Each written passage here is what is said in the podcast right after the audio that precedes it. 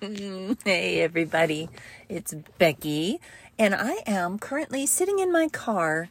It is for raising cold, and we're not out walking and chatting today. Today's a day filled with errands. One of my kids is getting ready for a sporting competition, supposed to be out on the water rowing today, but you know, monkey wrench.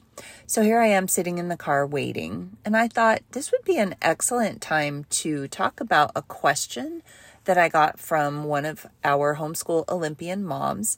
She had emailed me last week, kind of in a mini, I would say, panic. And this is not uncommon. I think if you're anything like me, you're a real person. And sometimes fear, anxiety, or concern bubbles up to the the surface in our homeschool journey and kind of paralyzes us for a little bit.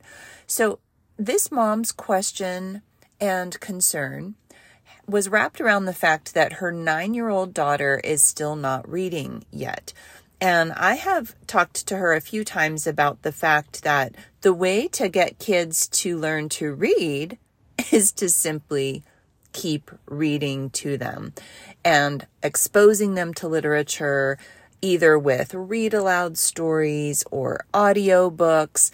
And her very long, detailed message basically was saying, okay, Becky, please reassure me. Am I still doing the right thing? And I want to let you know that kids all develop and grow at different ages and stages. Think about this with me for a second. Who is it that decided that kids need to be fluent readers by the time they're six?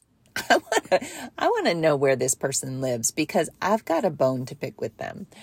If if you line up a hundred kids and you hide all of the the school looking things and you let kids decide for themselves what it is that they want to do each day, what it is that they're going to be learning and exploring. I would guess that these free range kids would not go hunting for the reading curriculum workbooks and textbooks and picture books and all those things. Most of them would be doing something physical. They'd be digging in the dirt in the backyard. They'd be building something out of Legos or clay. They'd be listening to music, dancing, playing with little minifigures, that sort of thing childhood is meant to be this time of physical exploration and discovery. And when we expect our kids to sit still and to stare at these funky symbols on pages and decode them, some of those kids actually thrive. I was one of those kids. When I was a little girl, reading came naturally to me. I I think I read before I was 5 all five of my sons did not. They they were all if you if you asked if they were reading by the time they were 6, no. They were all delayed readers. And I've shared many times that my youngest son didn't read until he was 10. And I've taken a poll from homeschoolers out there and the kids that read before they're 6, about 25% of kids read before they are six years old. Another 25% of kids read sometime between the time that they're six and eight. But then the rest, about 50% of the kids, read after they're eight years old, sometime between their eighth and no 10th or 11th birthday, it clicks. And I think if you look at those kids' lives, you can be tempted to to feel bad you can feel bad that you haven't taught them to read. You can feel bad that they don't have the reading skills uh, wrapped into their toolkit yet. Or you can do what I would suggest that you do. Take a step back and look at the rest of your child's life. Are they thriving in other areas? I was sharing with another mom just this past week. Oh, it's absolutely true. My youngest did not read until he was 10. But by the time he was 10, he was doing things like building a seven foot tall paper roller coaster where he had figured out all the physics behind the, the movements and the curves and the, the slopes so that the marble could go from the top of the roller coaster all the way down to the bottom. He is the only one of our kids that ever did anything like this. And his brain was just so mechanically inclined and drawn to motion and function and building that he just, he honestly just didn't have time to stop to learn to read. And then there was the magic day. Oh, I called him. Buddy, where are you? Stephen, Stephen. And he just, he loved to hide. We were renting a house that was pretty big. I think it was over 3,000 square feet and it was cold outside. So I knew that he was inside the house somewhere. but he was not responding. And as the youngest of five kids, you could imagine that this brought him nothing but total and complete delight. He loved hiding. So I looked for him for what felt like a good half an hour before I stumbled past the dog lying on top of bean bags and I happened to see the top of his head. like the dude had buried himself under the dog in bean bags. And so I got the dog up and I pulled the bean bags up. And do you know what he was doing? He was reading a chapter book. And I remember gaping at him and saying, What on earth are you doing? He's like, I'm reading.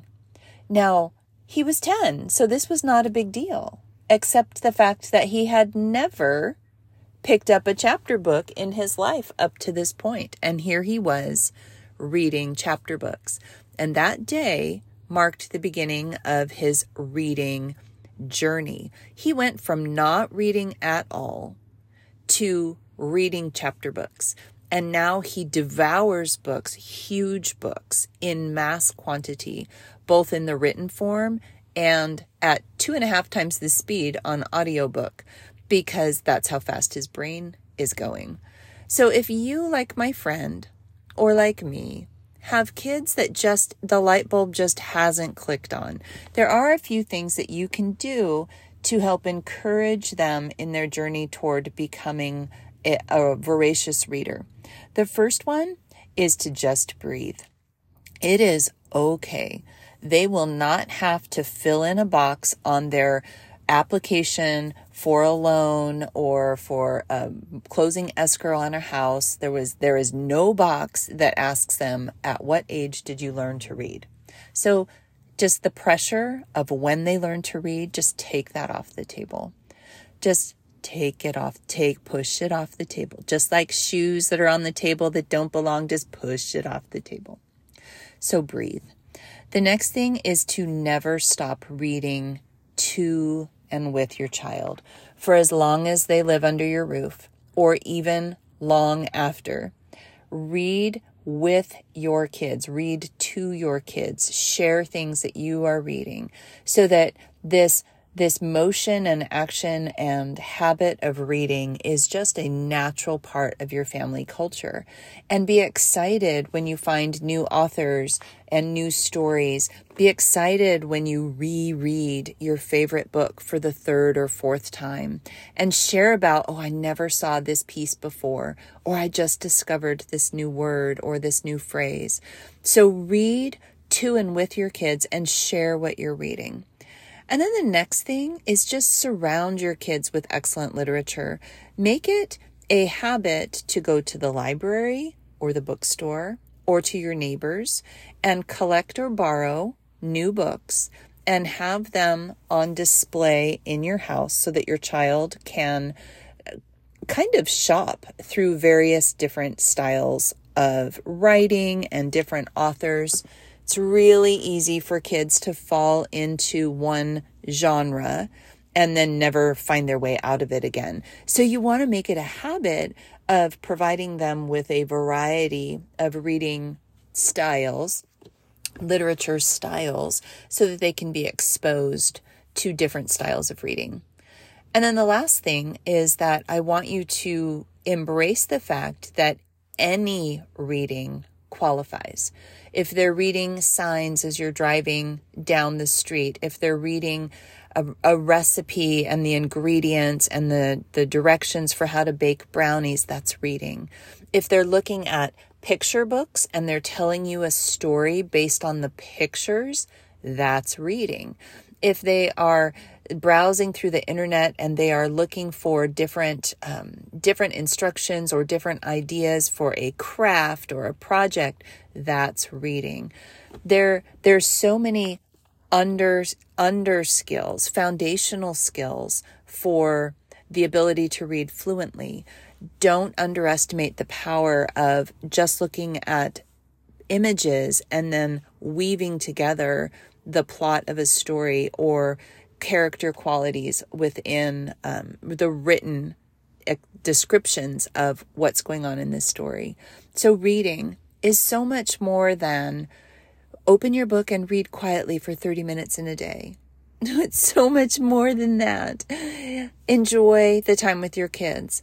And if they're nine or 10 or 14 or even older, um, just keep reading. And when the light bulb comes on, you, like me, may find your kids buried under the dog in the beanbag and suddenly reading two, three, four hundred page books just for the sheer joy of it. It does not matter when they read, it just matters that they read. oh, mama, dad, just enjoy this homeschool journey. It is amazing.